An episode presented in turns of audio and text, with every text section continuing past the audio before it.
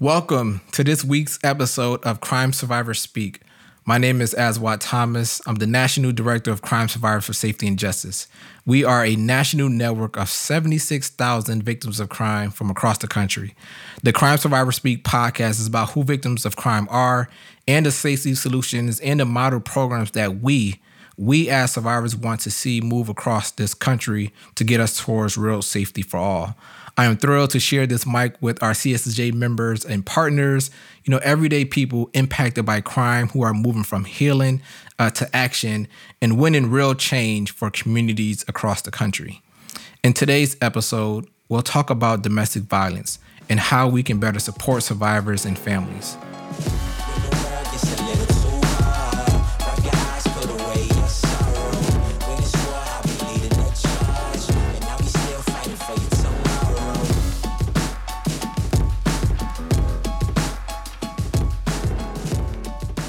Although there has been substantial progress in reducing domestic violence, for decades, millions of Americans have lived in daily, silent fear within their own homes.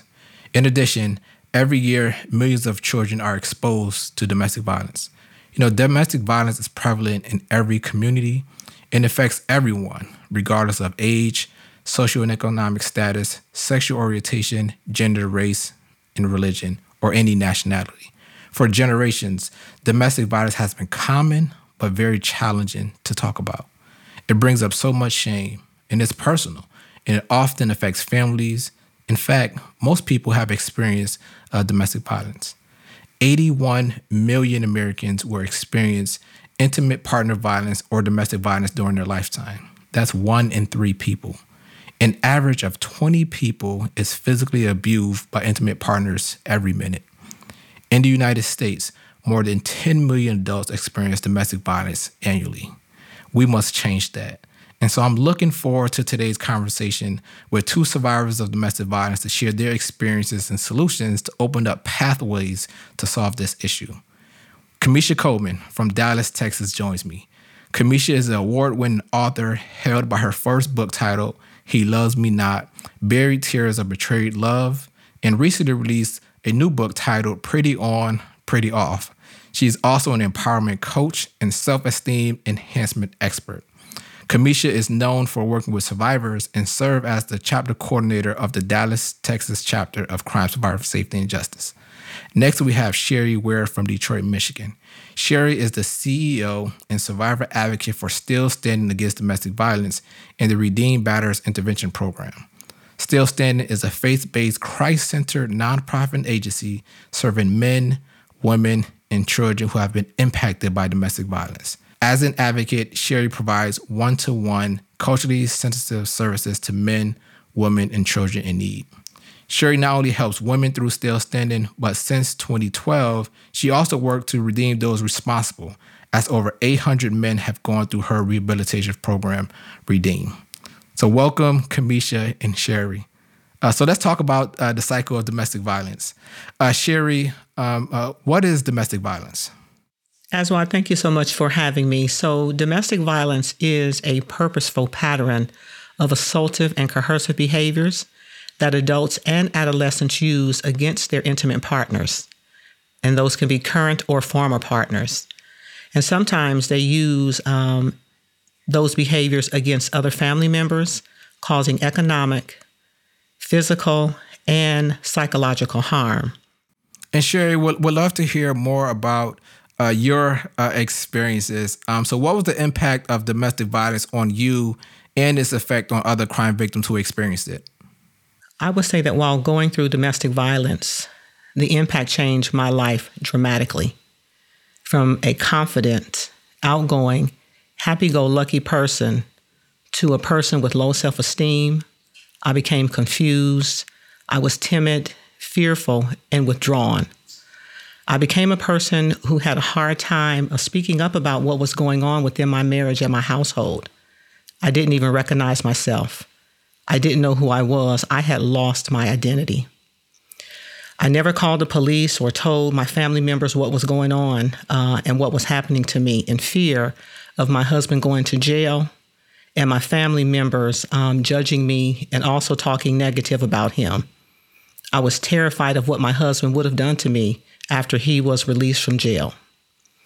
And talking with the women uh, who are in my program and also with the women who are in a domestic violence shelter in Detroit, the effect on other crime victims are sometimes the same as what I experienced years ago.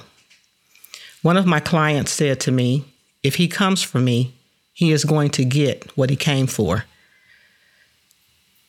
That I didn't understand because I would never, ever think that or try to even fight back. And what she didn't realize is that she was not only putting herself, but her children in more danger with that, um, you know, with saying that, with fighting back. She didn't look at herself as a victim of domestic violence. But other uh, women in the group also, it impacted them the same way that it impacted me. Some don't talk about it. They prefer to keep um, the violence silent and hidden, um, and they continue to live in fear because of the embarrassment and the shame. And some of them even think that they are the reason why they are in a domestic violence relationship. Thank you, Sherry. Uh, uh, you know, studies suggest that there is a relationship between you know intimate partnered violence and depression, and also suicidal behavior. Uh, Kamisha, can you share your experience uh, of being a victim of domestic violence, and what was that impact of domestic violence on you and your family? Well, thank you, Aswad. Um, I grew up around domestic violence. So I experienced my mother uh, being beaten by my stepfather, uh, screaming and uh, pleading for her life.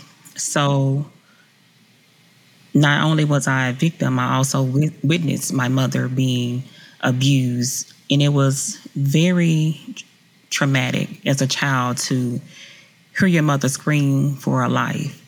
Um, and I remember maybe when I was 10, waking up that morning and finding her next to the couch, trembling uh, and cleaning off her face, fixing her soup. Uh, I had to become her parent. And the impact pretty much conditioned me or normalized domestic violence in a sense.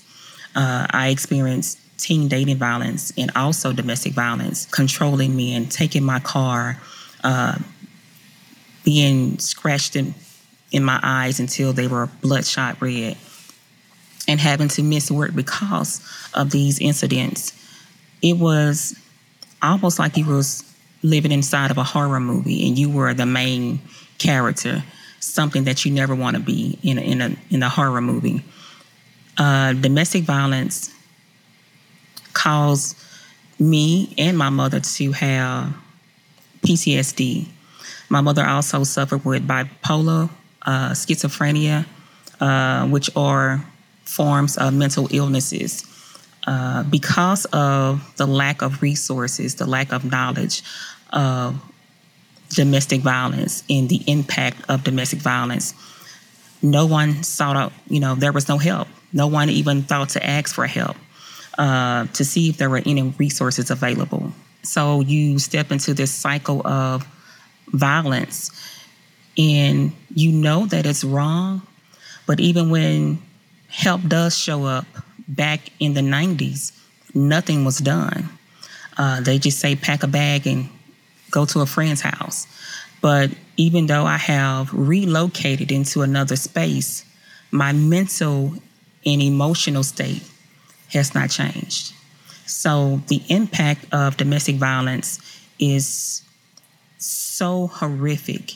It can transform you from a normal female woman to a mentally ill person that is unfunctionable, unable to work, unable to feed yourself, unable to pay your bills. It is that traumatic domestic violence have impacted you and your family's life for decades. Um, so you mentioned, you know, uh, you know these experiences that you've experienced at, at the age of ten years old, and, and, and seeing your mom, um, a, a, survivor of domestic violence, you know, in pain, um, in hurting, um, with little to no uh, support.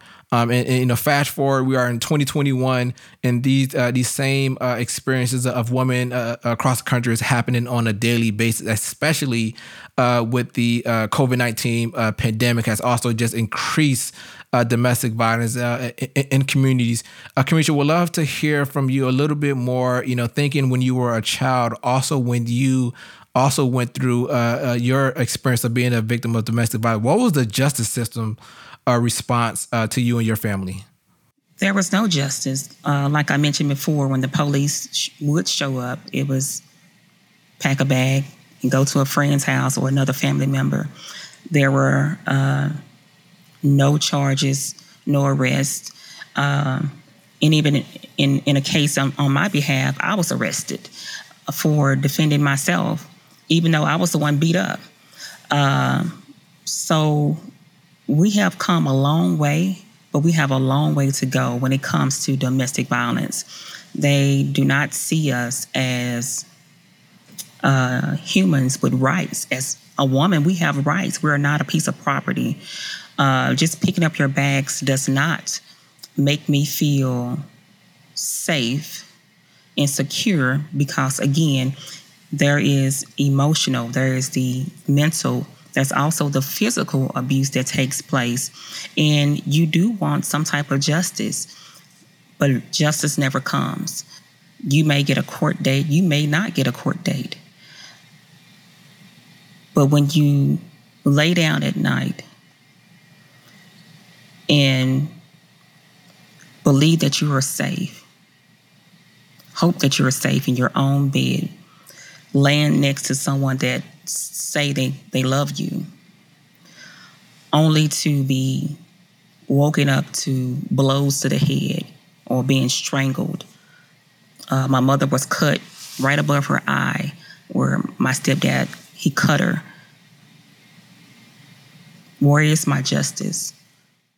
Thank you for sharing that, uh, Kamisha. Not only just really speaking to the psychological uh, uh, effects of, of being a survivor of domestic, but also the physical uh, uh, effects of that. That often, um, you know, that's not a scar that just goes away. Um, you know, that that's a scar that you live with, and you have often have to see every day. Uh, people uh, look in the mirror. Sherry, what about you? Um, you know, what was the justice response when you were a victim of, of, domestic violence? I am really. Um I don't want to say surprised, but like shocked that Kamisha's response is the same as mine because there was no justice. Uh, and it was, you know, pack a bag, tell the man to pack a bag and, you know, leave for two days and cool off. Sometimes he would, sometimes he wouldn't. And then on top of that, um, we were raised that what happens in the house stays in the house. You don't go out telling anybody that, you know, your mother is being abused in the house. Um, and my mom was the same way as the victim who told me that um, if he comes for me, he's going to get exactly what he has come to get because she fought back and she did not see herself as a victim because she fought back. So we were taught not to call the police. You know, black women don't call the police on black men because we were afraid of what the police would do to that man, even though that man is almost about to kill us with his hands. And so we all, even as kids, we, I was paralyzed with fear. You know, I was always crying. I couldn't figure out why I was always such a crybaby. And it was because we there was no help. You know, where could we go? Who could we tell? And especially if the police, who are supposed supposed to serve and protect, didn't serve and protect. What are we to do? And so, um, you know, you couldn't tell your family and friends. You just had to be quiet. And so I think with that, um, what happens in the house stays in the house. I learned to lie. I learned how to protect the abuser. And then also, it led me to get into an abusive relationships and also an abusive marriage because of that upbringing. Um, and it just led to devastation. So no justice was served at all by the justice system. Wow, and that's um, it's terrible. Um, you know, here you are, Kamisha from Texas, and, and you are in Michigan, and but will share those same uh, experience. And Kamisha, I know you work with so many survivors, not only in Texas but across the country. You know, is that the norm, um, especially for uh, women of color? Is that the norm of the justice system uh, response to survivors uh, th- that you work with? Normally, that is the norm. Uh, you have to be pretty much dying to get some type of uh, response. The catch 22, if you do call uh, and you have children, they want to call CPS on you because uh, there is violence inside the home. So that's what is going on right now. And I, I did some research on my own where this is what's happening in the uh, Black and Latino uh, community versus the white community, they're being sent over to uh, mental health counselors while our children are being taken away from us because we are involved in a domestic violence uh, situation. Those are the racial disparities, right? So, Kamisha, you mentioned that. Um, you know, for uh, survivors and, you know African American, Latino women who have children in the home, we know that uh, domestic violence impacts the entire uh, family, right? And, and, and it's consistent with all different victim experiences that often, um, when we experience uh, crime uh, and violence, the response is, is is the justice system, right, or incarceration, um, or access to services, um, right? But in our communities, when we experience those things, it, it, it's not that same response of getting uh, access to services. It's actually more punitive, is what I, I heard from your commission from that research uh, that you shared. Um, and we know, like, you know, since the COVID pandemic, you know, that even makes it more difficult for victims to uh, seek help. You know, health systems and shelters, you know, are becoming overloaded. Especially, I continue to hear that from you, from you, Sherry. Um, over the years, it's just like you know, uh, there isn't enough beds um, in shelters um, in, in, a major city like Detroit. You know, uh, you know, y'all have your own organizations where you know funding has been cut to organizations, which also is making it more difficult for victims to access things like medical care, uh, shelter, mental health services, but most important, like the basic uh, needs. Uh, Sherry, I would love to hear what do survivors need to heal um, and, and recover, Sherry. From just a personal standpoint, first of all, I think that um, survivors need family and friends who have empathy and compassion because sometimes family members get tired of you know listening to us they get tired of helping us and they just get tired but we need them to have empathy and compassion i also um, believe that what helped me was open lines of communication um, survivors need access to resources that can be drawn on uh, by a person in order to function effectively because when we have endured trauma we need those resources. And when they are not available to us, it makes it so much harder for us to just function in our everyday lives. We need those resources to be without hurdles and without red tape. And most of all, survivors need community members who are aware and recognize domestic violence when it happens. When you see something, say something. Survivors need safe and affordable housing they need to be uh, able to get out of a lease without penalty when fleeing a domestic situation. And last but not least, we need trauma recovery centers that have removed barriers to health and stability. We needed to be focused on healing communities and interrupting cycles of violence. Survivors can receive respectful, compassionate, and effective mental health and medical services. And these are the necessary services that I believe that survivors need to heal and to recover. Thank you, uh, Sherry. Kamisha, would love to uh, hear from you. Um, you you are over there uh, in, Dallas. Um, what do survivors need? Uh, and we'd also love to hear what's currently available for victims in Dallas, or you know, also what are some of the, the challenges that, that you see? The shelters in the community. I know I had to travel uh, across town 30, 45 minutes uh, because there were no beds uh, accessible on my side of town. Going over to the north side to just to obtain shelter, counseling is very, very important. Uh, a trauma specialist inside that uh, shelter is is key. A lot of times, women are getting some type of counseling, but I don't think is in depth enough to resolve some of those psychological and mental issues going on.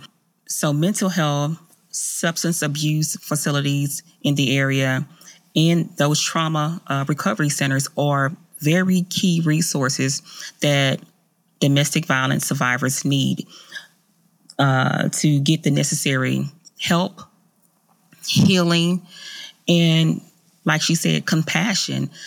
Um, most of the time, we are blamed for putting ourselves in a situation. No one goes out and looks at a guy and say, "Oh, he looks like a great woman beater." Nobody does that. He doesn't present himself as that. Taking the blame off the victim should be a part of those resources, letting that individual know that it's not their fault and that's a part of their recovery. Uh, so the cycle of violence stops right there.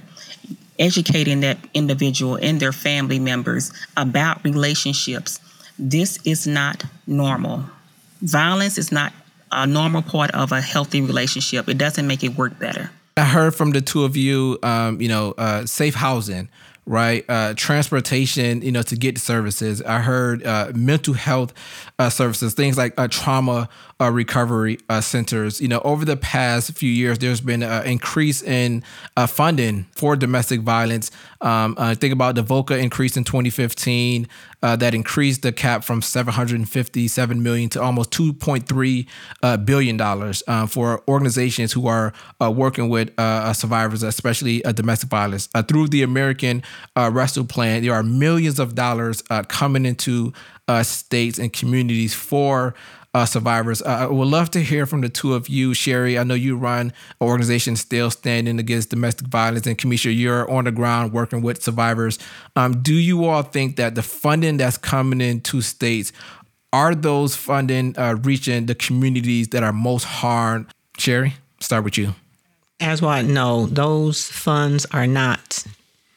They're not even trickling down into the underserved, to the um, people who are on the margins of society. They're they're not available there. And currently in the city of Detroit, you know, we have a lot of organizations that provide domestic violence services. However, there are gaps in the system. There are also gaps and overlap with the domestic violence organizations that provide this service because we are all working in silos. And so there seems to be um, like a competition. Instead of us making room for everybody, we are competing. I have found that funding resources are difficult to obtain. And it's not because the money is not available. Because the entity that has control over the money does not see the population that I serve as victims or crime survivors, they don't see us fit to receive any of those fundings, none of the money. And their outreach and the services, they just don't reach us especially me as still standing, I fund things out of my pocket, um, and the funding is just not available. And if it is available, the red tape and the restrictions that you can use that money for is so restrictive that it really does not service our survivors. We can't pay their rent. We can't pay their lights or their water bill. We can't buy their kids a pair of shoes. We can't help them to get a tire, you know, for their car. We can't help them to get coats or hats and gloves and boots because that money that is supposed to be for crime survivors it's not available. It just has too many restrictions on what we can do with that. Now we can get them a bus card, but we can't get them a, a, a food a card to go to the grocery store. So we can buy them a gas card, but most of the people that we service, they ride public transportation.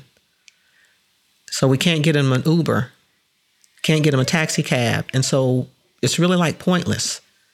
If we cannot use those funds to be able to effectively and efficiently help the crime survivors, what's the point?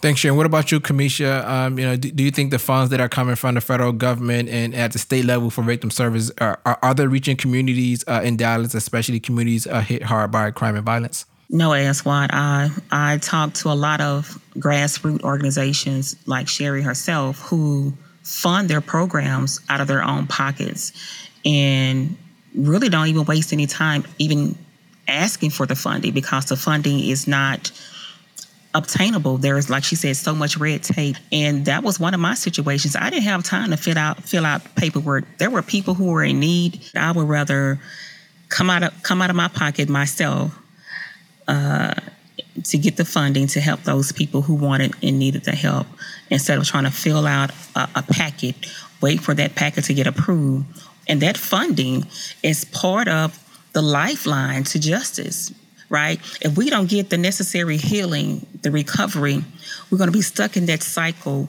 of repeating the same relationships, engaging in violence, self medicating to numb out and uh, escape from what we feel feel on the inside. I believe that it's set up in a way to discourage us. So those underserved communities, the the brown and the black communities, uh, do not get the help. They stay in suffering.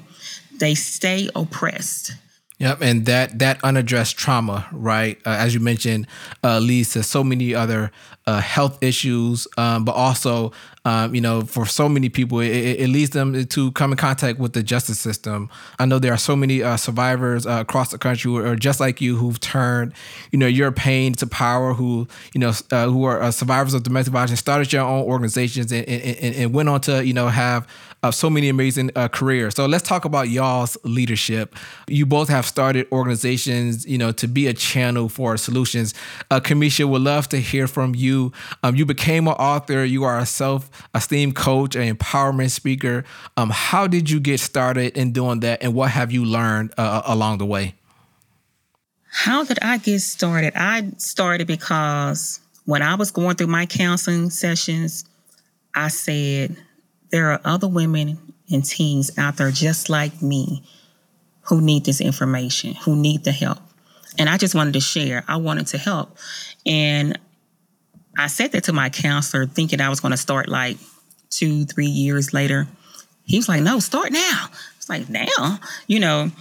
And I go to church that Sunday, and there's a an ad in the paper in, in the brochure for mentors. So I started out mentoring uh, unwed teens, and then I moved into the domestic violence shelters and emergency crisis centers, uh, mentoring uh, domestic violence survivors. Um, and that's how I started, uh, just really sharing tips, encouraging them, holding them accountable, being their support. Kamisha, for years, right, um, out of your experiences and, you know, um, wanting to help other survivors. Like you provided that peer to peer support uh, that so many survivors and, and, families needed. You actually, you know, went to those shelters and and worked with teens. So you've been a victim service provider for years.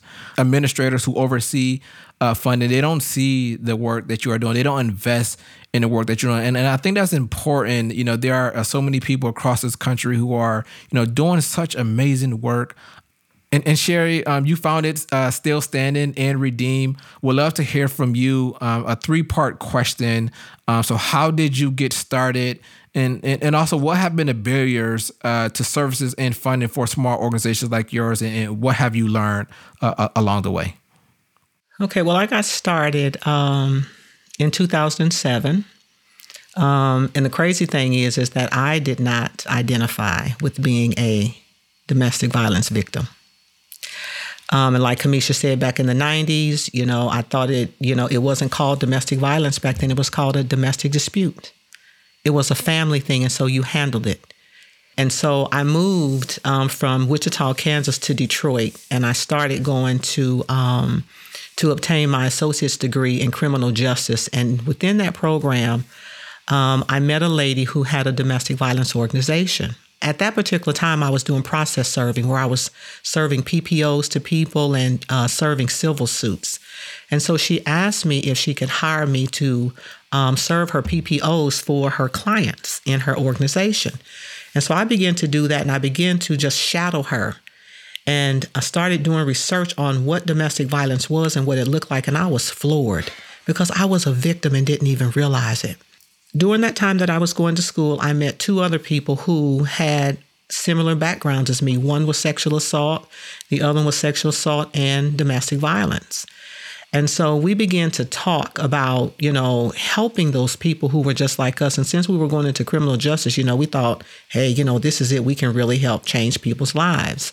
And so we all came and sat down at my dining room table, also my daughter as well, because she is a child survivor of domestic violence. And so the four of us sat at my dining room table and we came up with this plan um, that we were going to start to help victims of domestic violence.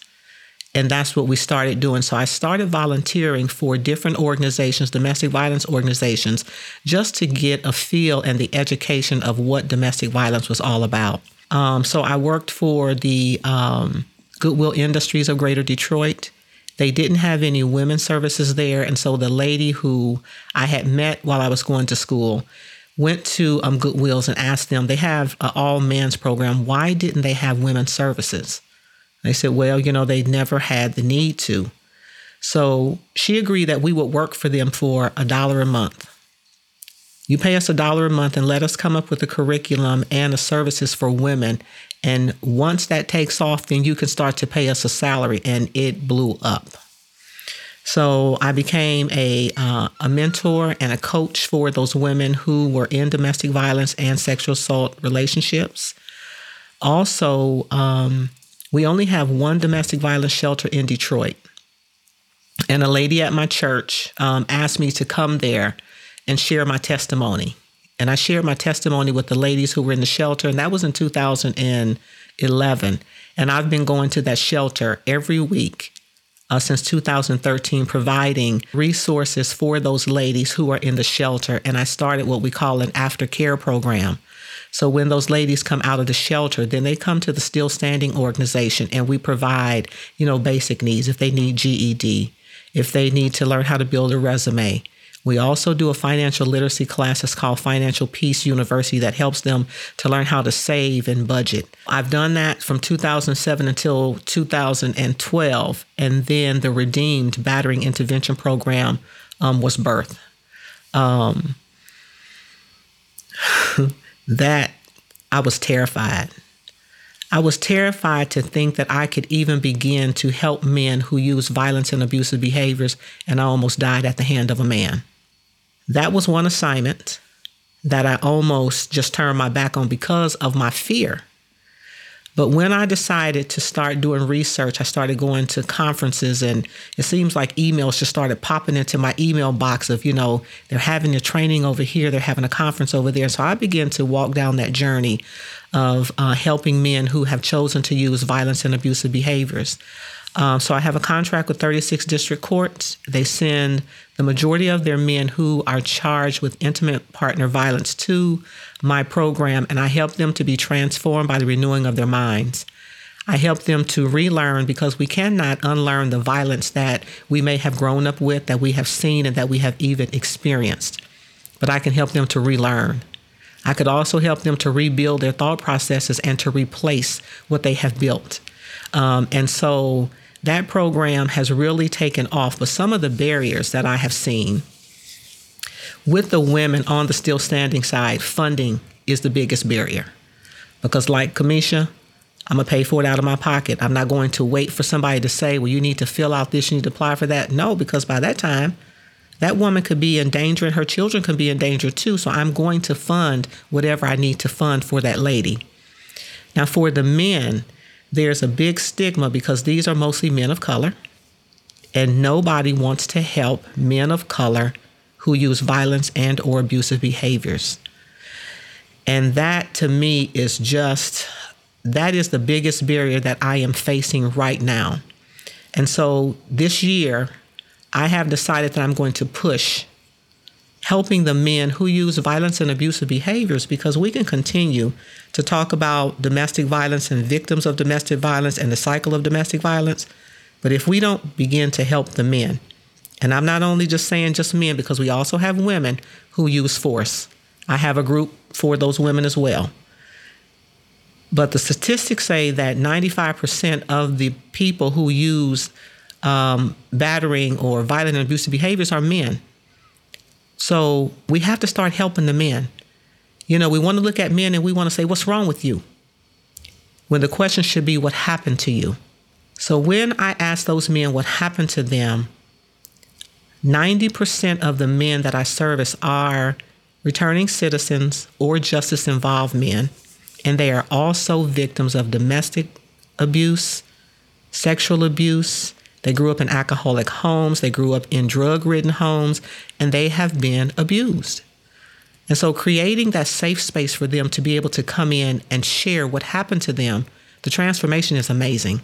And along the way, I have learned that we are humans that no matter what we have done, we are not we are not our worst mistake.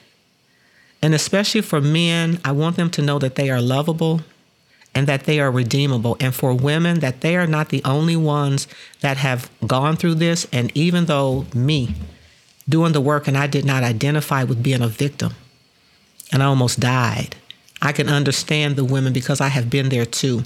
But to be able to talk to them and allow them to express what they have went through and how they feel about certain things it has taught me to just be more empathetic and more compassionate than i already am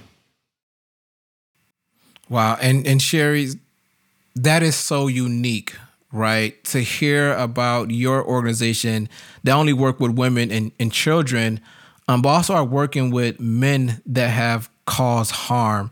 Like for me like that is public safety right? That is working with um, uh, individuals who have caused harm, individuals who have been victimized. That is a form of public safety that we don't uh, in, invest in much across the country. So, as you know, you know there are many uh, uh key stakeholders, you know, who are listening to this podcast. There are models, uh, proven models uh, that work. Sure, for you, you know, you work with survivors and you work with people who have caused harm you know what would a, a trauma informed uh, justice system uh, look like to you it would include a whole lot of training the staff to be welcoming and non judgmental, and modifying physical environments to create a sense of safety to help ensure that trauma survivors benefit from judicial interventions. Treating individuals who they come in contact with with dignity and respect. That all criminal justice system professionals will be trained on how to understand trauma its effects and the manifestations, and will approach all interactions through a trauma informed lens. And because trauma is so prevalent, trainings that provide opportunities for all justice personnel to um, explore their own experience of trauma. Because if you can't help yourself, if you don't know the traumas that you um, have within yourself, how can you help somebody that comes before you that has traumas? So I would require that that trauma informed justice system that every single person would go through training to experience their own experience of trauma, and that may help them to better understand their own trauma and participants' behavior, and would also create a safe and healing environment for all. So the judges would be trauma informed. Um, they will expect the presence of trauma and take care not to replicate it and understand that it may affect court participants' feelings and behaviors. And that trauma informed judges, the court personnel, attorneys, court coordinators, caseworkers, and even treatment providers will ensure an individualized approach that maximizes opportunities for a positive treatment outcome. And the trauma informed justice systems, the whole goal for me will be to fully engage participants by minimizing perceived threats avoiding re traumatization, and providing resources and supporting healing and recovery. Simple solutions, listening to survivors, you know, communication, um, empathy, right? But also uh, training um, for all uh, individuals in the justice system uh, and, and, being trauma informed. But one thing that you that you mentioned that I think we often um, don't hear about is, is, is providing training for people to recognize their own trauma um, as a key uh, step. Because many of us, you know, many uh, uh, judges, you know, uh, court personnel, even law enforcement have experienced trauma uh, in their life and that that that that have with unresolved um, and so providing that training, um, which will better help them um, meet the needs of survivors and getting access to services, but also preventing uh, domestic violence as well. So thank you so much, Sherry. There are so many uh, solutions, um, and, and, you all are, are the experts, and, and, that's who we need to be listening to. People who have experienced uh, uh being survivors, but also are, who are offering so many uh, solutions, uh, you know, to help uh, stop the violence. Kamisha, uh, you know, for you, you know, what are the solutions to uh, end domestic violence and support survivors? What would be available um, at the community level for survivors? So here in Dallas County, we currently have 15 shelters, including the transitional uh, housing. So we definitely need more shelters. You know, we're talking about um, 22,000 reported cases in Dallas County. 15 shelters not going to meet that demand. So we definitely need, need more shelters. We need more uh, mental health providers, uh, again, in those immediate communities, underserved communities. Education is a great piece too. I know Sherry mentioned uh, training, educating not only uh, the officials, but our teachers and our uh, pastors, because again, it's happening in the home. And where are the people going? They going to school and they going to church. Uh, being able to identify that is very key. Identifying with domestic violence and having that conversation are the first steps on an individual level, getting that person to open up and say, I need help. Until we start to have those conversations in the home, at the schools, in the church, on the street, the cycle will continue. So instead of normalizing domestic violence, we need to normalize a healthy relationship. What does that look like? No one has the, the right to hit you, to call you name, to demean you in any type of way. Speaking up and saying that you have experienced domestic violence, whether it's been uh, a mixture of physical, mental, and emotional, or just physical. Speaking up is the first point of accountability. Um, and actually reporting the, the incident, even if you don't think it's serious. You have the right to speak up, you have the right to feel safe in your own home. Not holding that person accountable gives them the okay to do it again. And we don't want that to happen. Speaking up, saying, hey, I'm a person, I have rights, I have feelings. I deserve to be here and I deserve to feel safe. So don't hesitate to stand up for what you believe in, for what you feel that is right, and what is rightfully yours. And that's to feel safe in your own home. Sherry, what, what, what would it mean to hold uh, someone accountable? So, you guys know that I hold the men accountable every single day that they sit before me. And so I just have a simple solution for them. So, to hold them accountable would mean holding them accountable for their actions, their thoughts, their words, and their deeds towards other people that are negative or violent and or abusive. And it also involves them taking responsibility for their own actions and being able to explain why. Um, and I keep it just as simple as that. You have to be accountable for everything that you do, even your thought process. And if your thought process and your self talk is negative, nine times out of 10, you're going to act out with negative. So you have to be accountable for that. Explain why you are behave, behaving uh, in those manners and that's how we you know continue to um, uh, decrease domestic violence in communities by holding people accountable but most importantly ensuring survivors get access to the resources and services that they need. Um, the, the, the, both of you have worked with survivors for decades right? You, you all talked about um, you know the gaps the barriers that exist. You also offered up so many uh, different uh, solutions. I would love to hear from you all and think about uh, the, the survivors and the families that you all work with. You know, what would it mean to help survivors recover? If you could have a magic wand that exists for you to do everything that you could uh, for a survivor, what would that be? What services would you provide? And what would be the impact uh, that will have on a survivor and family to help them recover? Sherry, let's start with you. Wow, you're giving me that magic wand? yep, giving you the magic wand. that in, the impact of just being able to see people to live, to be able to freely move about, to not have to live in fear, to not have to live with lack. Could you imagine a world where there was no violence, where there were free flowing resources, where people were able to access those resources when they needed and also share with others? That would be like heaven. It would just be a place that would be filled with love and peace and laughter. where families, the the man, the woman, the children, you know, the grandmothers, the grandpas, family would be family. And you would be able to share that with your neighbors, share that with others. That we are not hurting or harming people with the words coming out of our mouth or with our hands. That impact would be, it would just be amazing. What about you, Kamisha? If you had that magic wand, um, what what what services would you provide, and what would be the impact uh, that, that will help survivors recover? When it comes to recovery, I found that a lot of survivors just want to be heard. I want to get this story out. I want to talk about this pain. Uh, so when you think about recovery, again, it's having that compassion to listen and understand uh, what this person is going through because it's hard when you mix in violence and love. It's, it's a hard love story to, to try to understand. But having that compassion and understanding and just allowing that person to express themselves, allow them to draw out that picture of what they went through and not be judged, not be condemned because I didn't uh, leave the first time. It took me seven times or 17 times.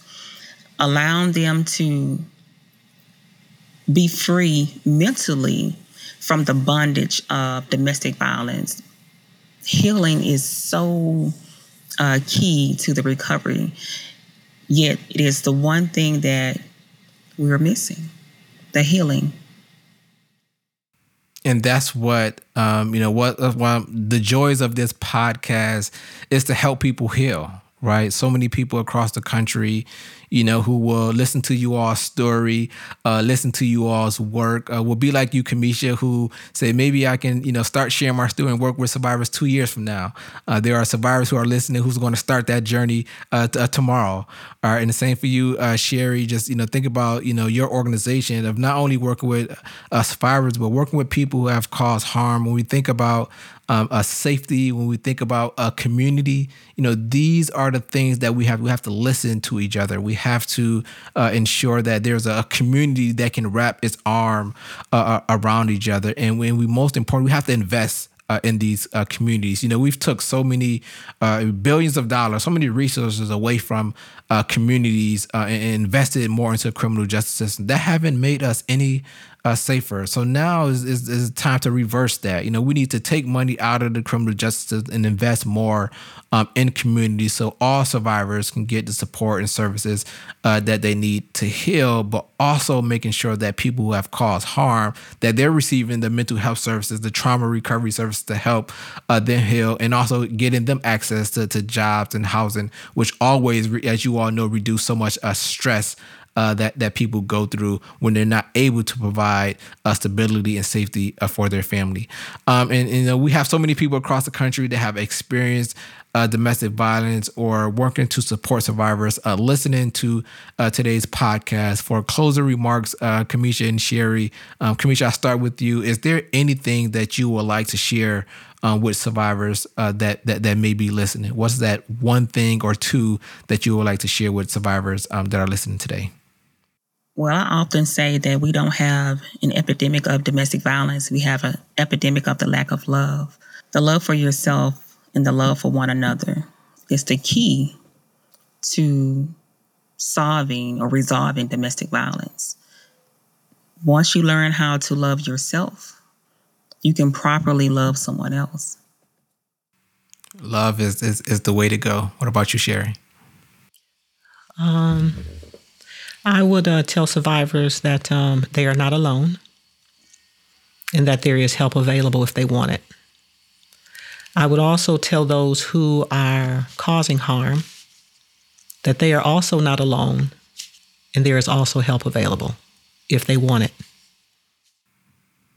Love, and you're not alone. There's help available um, and so many other solutions that you all shared today. So thank you so much, Kamisha and Sherry, for uh, sharing your stories and how you've channeled your pain uh, into power. Uh, thank you for the work that you're doing, um, not only in your respective cities uh, and states, but also across the country as leaders uh, of crime survivors for safety and justice. Um, and thank you, everyone who are tuning in, uh, listening to today's podcast. For more information about domestic violence, you can visit organizations like Still Standing Against Domestic Violence. You also can uh, go to coachingbykamisha.com. you also can find more resources available um, by the National Coalition Against Domestic Violence at www.ncadv.org or visit the domestic violence uh, hotline at www.hotline.org. If you are in immediate danger, um, please call uh, 911 um, for more help. You can also call the National Domestic Violence Hotline at 1 800 799 7233, or you can text the word START to 88788. And also to become a member of Crime Survivors for Safety and Justice, join our email list, visit the website at www.cssj.org, or you can text us right now by texting the word survivor to 97779. Remember, you can tune into all podcast episodes on YouTube, Apple Podcasts, Spotify, and other streaming platforms. We are healing uh, through action. And again, thank you, Sherry and Kamisha, for joining us today because we know that when survivors speak, change happens.